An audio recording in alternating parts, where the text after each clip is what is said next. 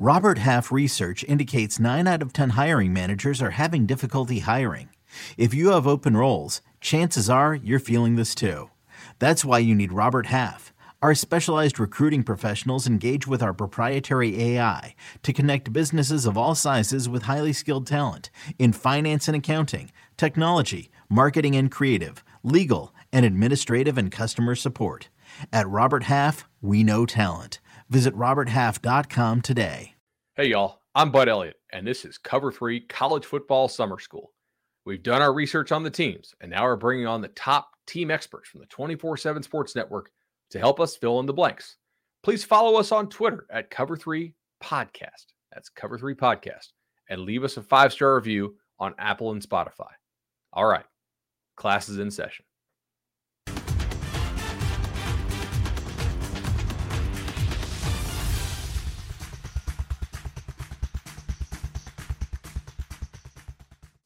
Hey guys, Bud Elliott here of the Cover 3 College Ball Podcast. Really appreciate you joining us. And this is another edition of our summer school series where we take my notes and we ask an expert from the 24 7 Sports Network about kind of where we're right, where we're wrong, what we're expecting about these teams.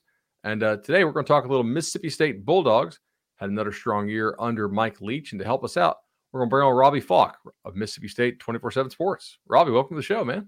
Thanks for having me, bud. Good to be here pretty uh pretty good mood in Starkville, I, I, would think, coming off the year they had and, and all they bring back this year. You would think so, but it's it's kind of uh apathy. Is that the word? I mean, oh man, I, know. Isn't it strange? I mean, at, at a place like Mississippi State, where people have kind of grown accustomed to, you know, if you can get to a bowl game, you can beat Ole Miss. You're, you're in good shape. And the problem is they're not beating Ole Miss. They are getting to bowl games, but it's kind of you know by default. I mean, everybody's getting to a bowl game now. Um, and just the way that the season ended last year, I think left a bad taste in a lot of people's mouths. You, you, you had kind of a strong close until you get to the Egg Bowl. You know, it's a rainy night in Starkville. You drop a couple of touchdowns, and you end up losing that ball game uh, with a chance to go to a significantly better bowl if you win.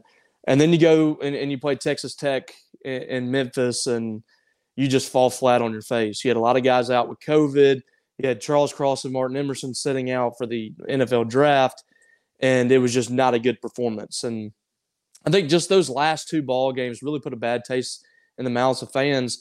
When in reality, it was a big step forward, I thought, for Mississippi State in year two under yeah. Mike Leach. You go from um, scoring, you know, 20 points a game or whatever he did in year one, and um, at times not able to really move the football like they wanted to, to really being a consistent offense and seeing a lot of growth from Will Rogers in year two. So I think there should be more excitement about this team going into this season because, in all reality, you're returning the bulk of this offense. You're returning a lot of big pieces on defense.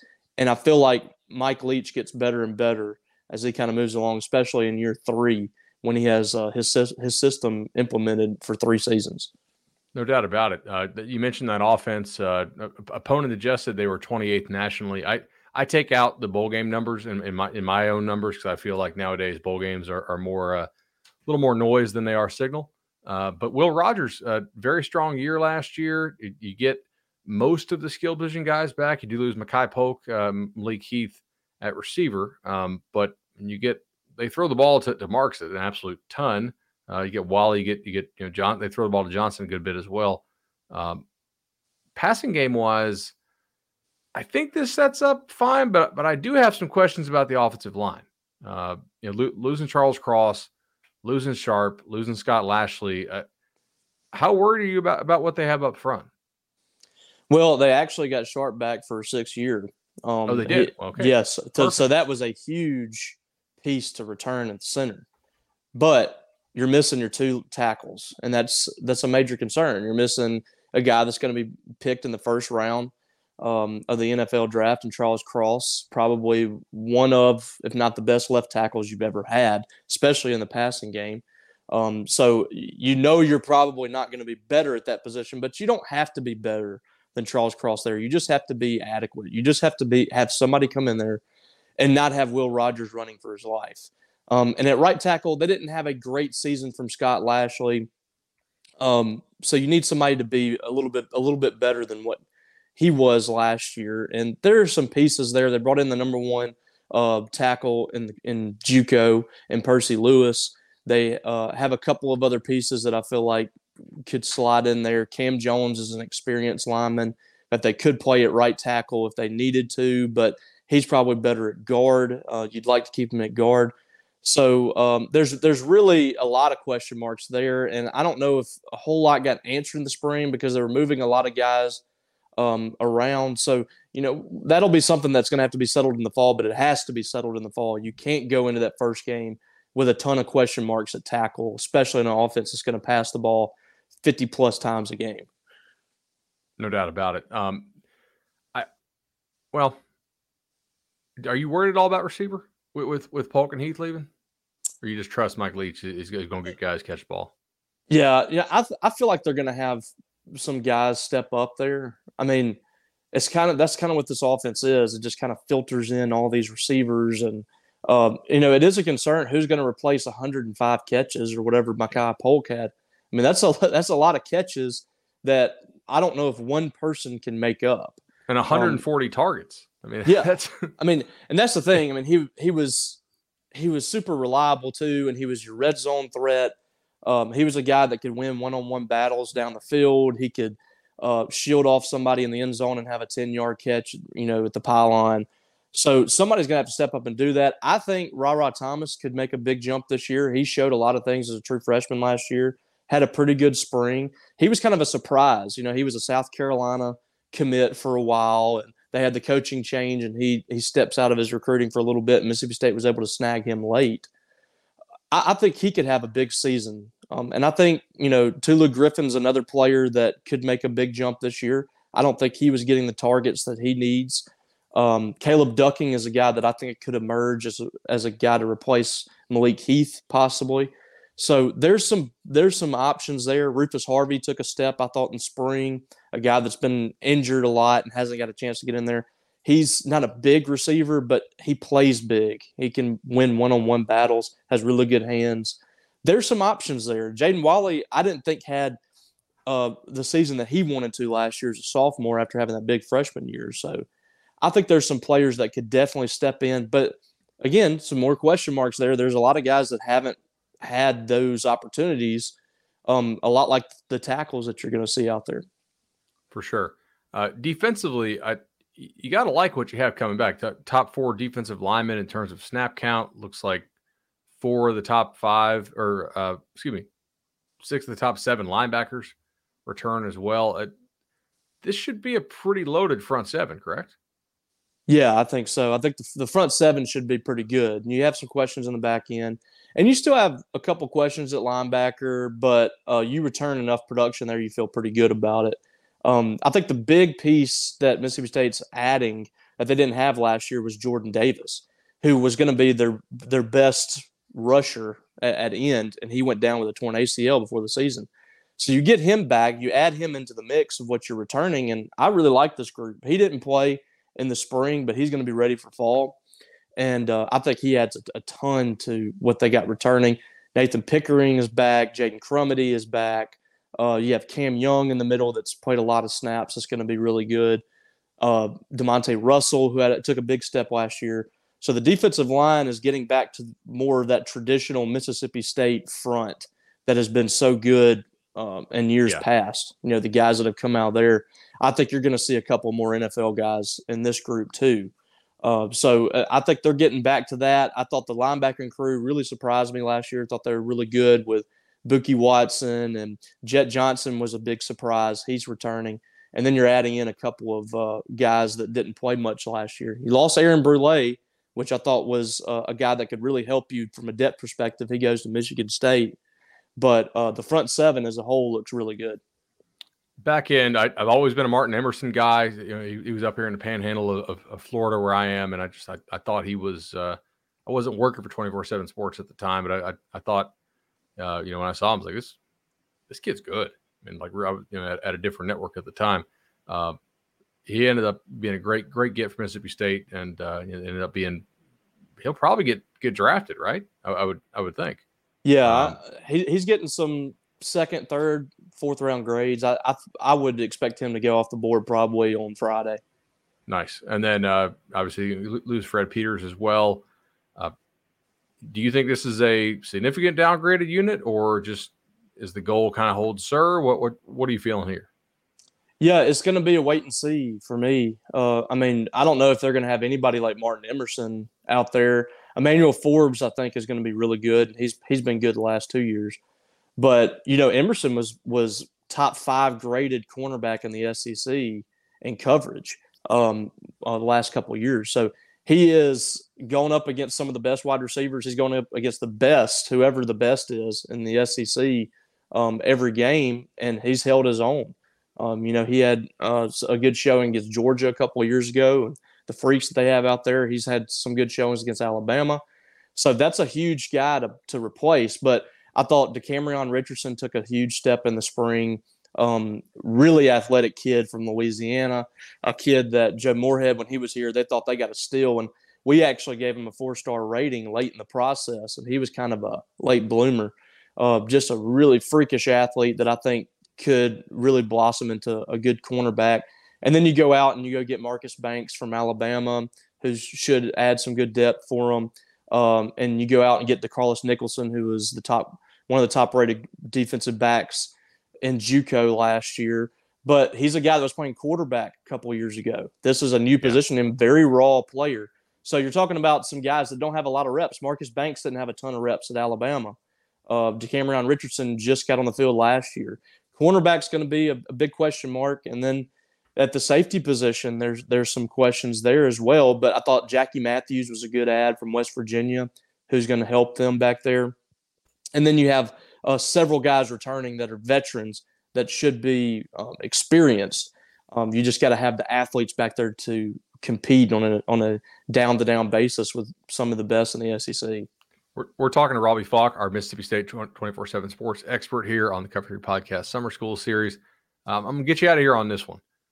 Uh, field goal and punting last year was really a, a, a problem. Uh, they were actually uh, 124th in terms of uh, field goal available points, which is not a great. I mean, I know Mississippi State don't kick a ton of field goals, but they still kick a you know some, and uh, that's that's a problem when when when you're 100 124th uh, and then punting uh, punt efficiency was also bottom 15 in the country. Is that are they, what are they doing something different here bringing in some different guys or are they, they trying you know having tryouts? What, what, what are they looking at?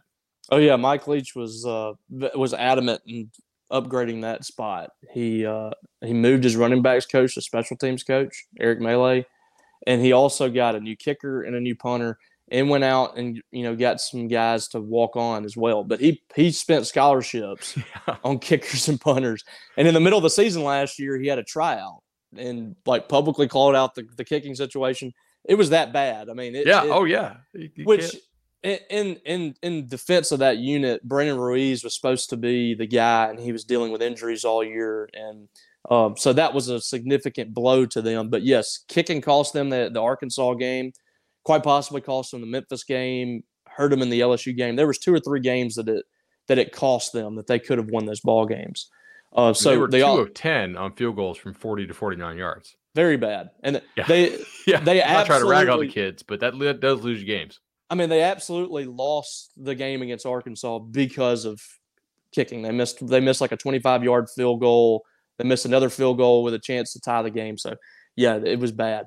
But they went out and got a uh, Massimo Biscardi from Coastal Carolina, who should be really good for them.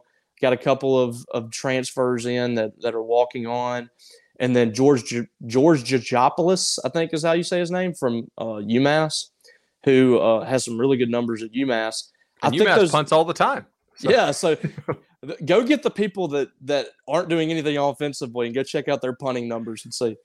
So yeah, and, and you know they they return um, a guy Archer Trafford who I thought was was solid last year when he got an opportunity, but it should be an upgrade in special teams this year, which state desperately needs because it really did cost them two or three ball games, which is the difference in playing in Memphis and playing in Florida somewhere. No doubt. Uh, he dropped, uh, I just looked it up. The kid dropped uh, just over 30% of his punts inside the 20. So that is an improvement. Yeah. Yeah. I mean, it's, it can't get much worse than the situation they had in special teams last year. it's, yeah. it's almost impossible.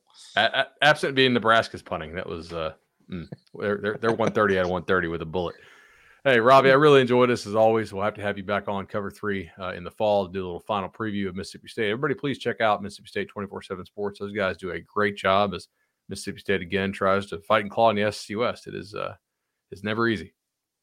No, it's not. I appreciate you, bud. We're just trying to make it through the uh, the spring here. A tough baseball season. These fans love baseball, and it's tough right now. And then we're gonna have the dog days of summer. Could get hot in Mississippi.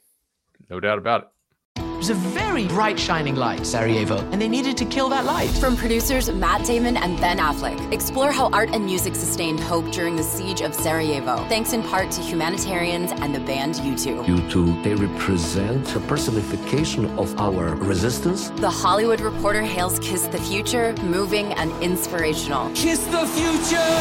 Viva Sarajevo! Kiss the Future, new documentary now streaming exclusively on Paramount Plus. Go to Paramount Plus to try it free. Terms apply.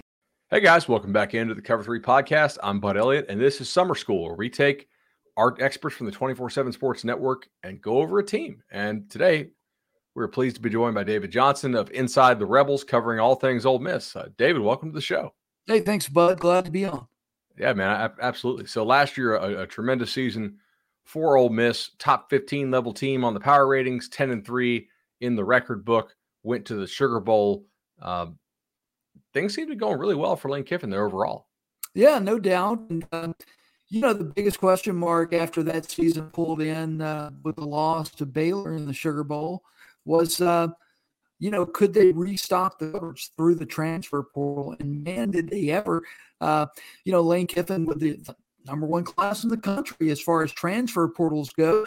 And, uh, you know, um, we got a good glimpse of those guys over the last month or so during spring practice, and uh, some really, really good pickups for Lane.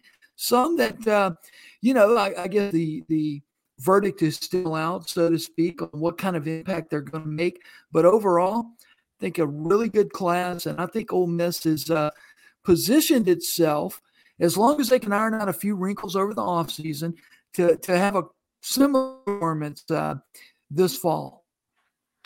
Let, us let's, let's start with quarterback. Obviously, we're recording this before the NFL draft. It'll actually air uh, after the NFL draft, but uh, they, they, they are losing Matt Corral to the draft. Uh, you you have Jackson Dart, the the electric transfer from USC, and you have mm-hmm. Luke Altmyer, who I know a lot of coaches were very high on as a recruit. We got to see a little glimpse of him in the Sugar Bowl.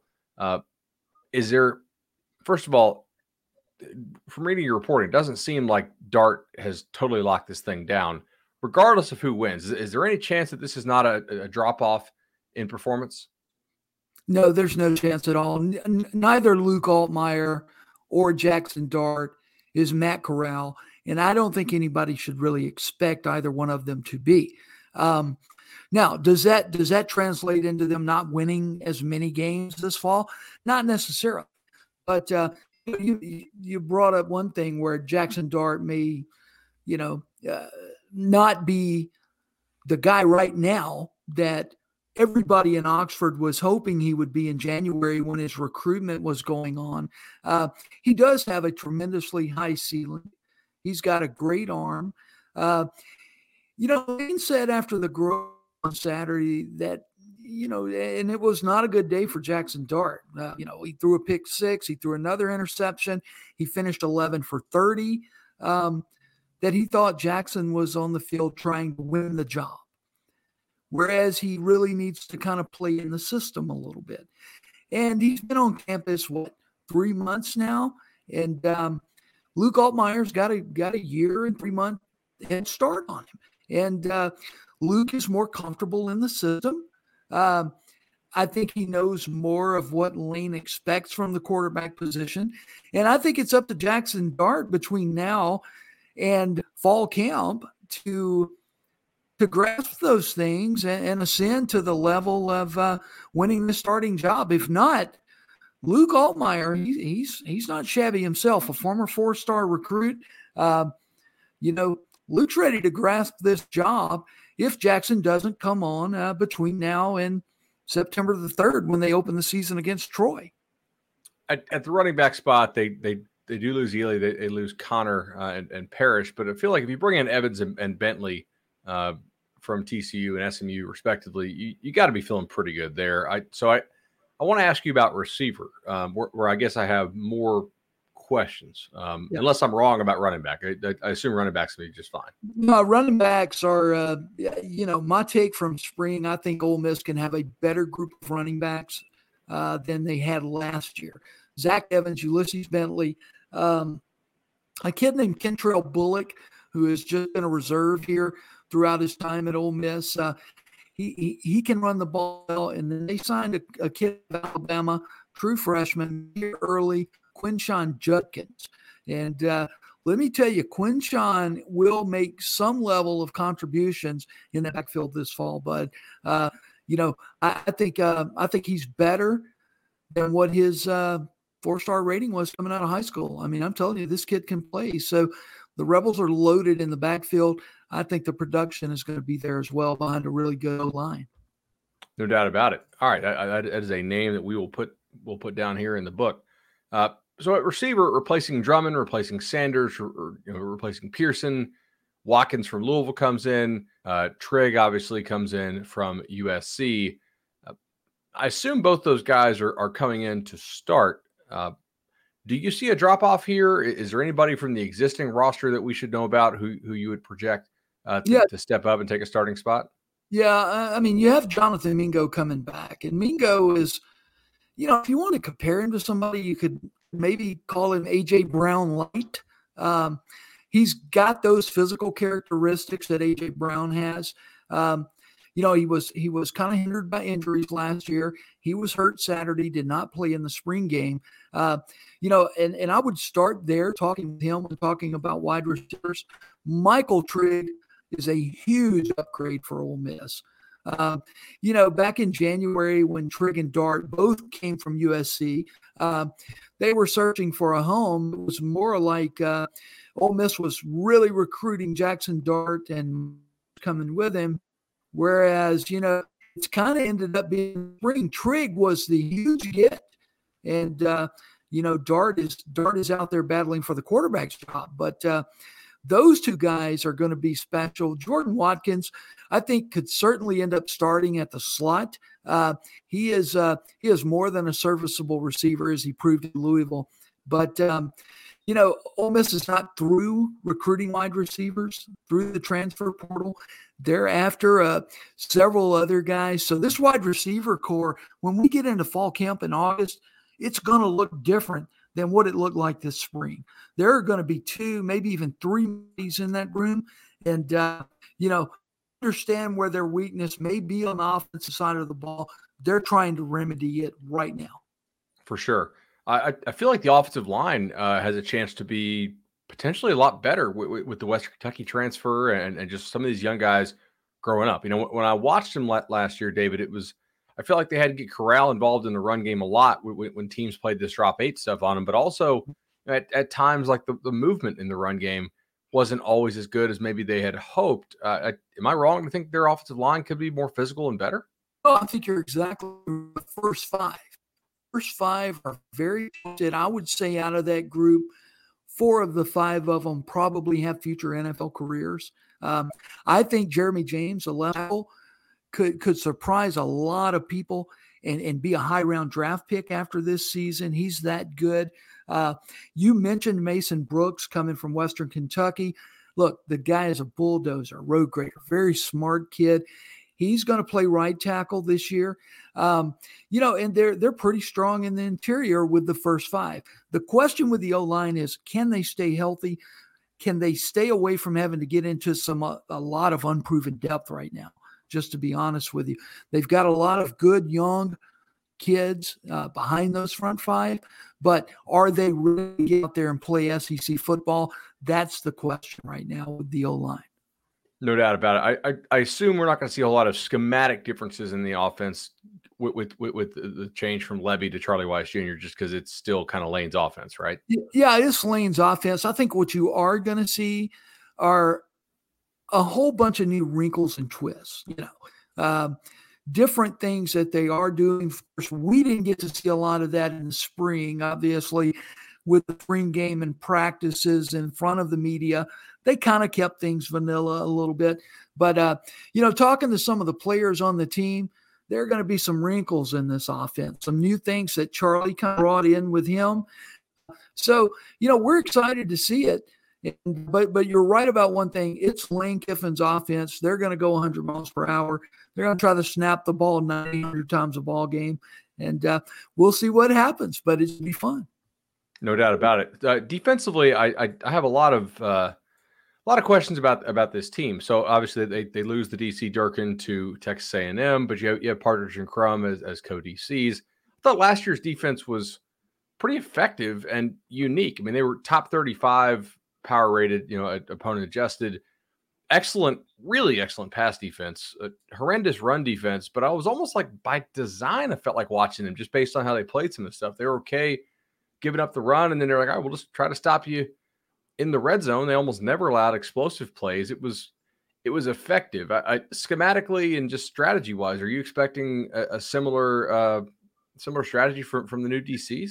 Yeah, with a little bit more gambling. Um, okay you know, we we saw a little bit of that from Chris Partridge uh, during our viewings this spring, where you know Chris is uh, he he's not afraid to take a chance, and I think you're going to see Ole Miss, uh, you know, do that this fall. They they remedied their depth issues on the defensive line. I mean, you know, some big time transfers coming in here. JJ Pegues from Auburn, you know, they're lining Pegues up at nose tackle. Now he hmm. he's capable enough. He can play a three tech or four eye if he has to. And I mean, him in there and tackle create a whole new line of a pass rush for Ole Miss. They're pressuring the quarterback from the gut this year. At least that's what we saw in spring. And uh, you know, they're they've got eight, nine, maybe even 10 guys that they can play at rotation. So losing a Sam Williams is a big thing, but you know, when you look out there on the edge and there's Cedric Johnson, who who had half sacks last year himself, he's back. He's bigger. He's faster. He's stronger. He's smarter. Uh, you know, I, I, think Ole Miss is, is going to look like a different defense this year. The secondary is fine. I mean, they're solid and deep in the secondary. The only question mark right now is linebacker. Uh, you know, they lost some good linebackers last year Mark Robinson, Chance Campbell. Both those guys are gone. So you got to replace those guys. Uh, Campbell was their lead tackler. Um, you know, so I, I, think that's another area that you're going to see Ole Miss between now and July really hit the portal on is trying to bring in another linebacker, maybe even two guys, uh, depending on how wide receiver numbers shake out and all that uh, to, to kind of shore up the final piece of this defense. But what I see this year from Ole Miss, a lot of the same you saw last year, but but but with a little more edge to it. I think they're going to blitz more. They're going to take chances. They're going to try to disrupt the offense. Wow, that that's going to be you know quite quite the departure for, from what we saw last year when they were really uh, you know, sort of, sort of almost more uh, Arkansas style, if you will. Just kind of, it, it, was a lot of drop eight stuff, and yeah, uh, and see what happens when you when you get into the red zone. Um, I circling back to, to the D line there, uh, the the one that I I can certainly buy, and and obviously I believe in a lot of the guys that Ole Miss has brought in. I do wonder if you know, nationally we, we, we talk about a lot of these teams. You know, Michigan losing Hutchinson and Georgia losing all these guys. It Sam Williams was just so productive last year. I mean, he, he had triple the tackles for loss mm-hmm. of the rest of the defensive line returning combined. Like that's, I feel like that's a lot to ask those guys to make up for his production. I know they'll try to do it with, with depth and as a team, but that probably plays into a lot to what you're saying, David, as far as having to, you know, either wanting to blitz more or, or having to blitz more if you don't have him, you know, creating a, a pressure rate at, at such an absurd number. Yeah, yeah, no doubt about it. And uh, you know, Sam will be missed. There's no doubt about it. But uh, I, am telling you, Cedric Johnson is a kid that uh, he has the body. And I mean, he's a little bit of a proven commodity again with six and a half sacks last season. Uh, you know, I think Partridge is itching to turn Ced loose on that defensive end at the defensive end position and, and, and let him roll. So I don't know. Yeah, you may get less production from that spot. Uh, I guess simply because Sam isn't there, but you may not. I, mean, I mean, there there are enough guys that they can play across that defensive line. That uh, I mean, I tell you, I think this Ole Miss coaching staff believe that area is probably one of the strongest, if not the strongest, on the team with the guys that's they really brought in, and improvement of other players. That, that's that's really saying something, David. That is that is awesome, man. Um, well, hey, we really appreciate your appearance here on Summer School for the Cover Three podcast, and uh, we'll, we'll, be sure to have you on again come fall. All right, bud. Thanks for having me on. All right, David. Thanks so much, man. All right, that's the bell. Cover Three College Football Summer School is over for today, but don't worry, we'll be back soon with even more episodes filling you in on the top teams in college football. Please give us those five star reviews on Apple Podcast and Spotify. Follow us on YouTube and on Twitter at Cover Three Podcast, and we'll see y'all soon.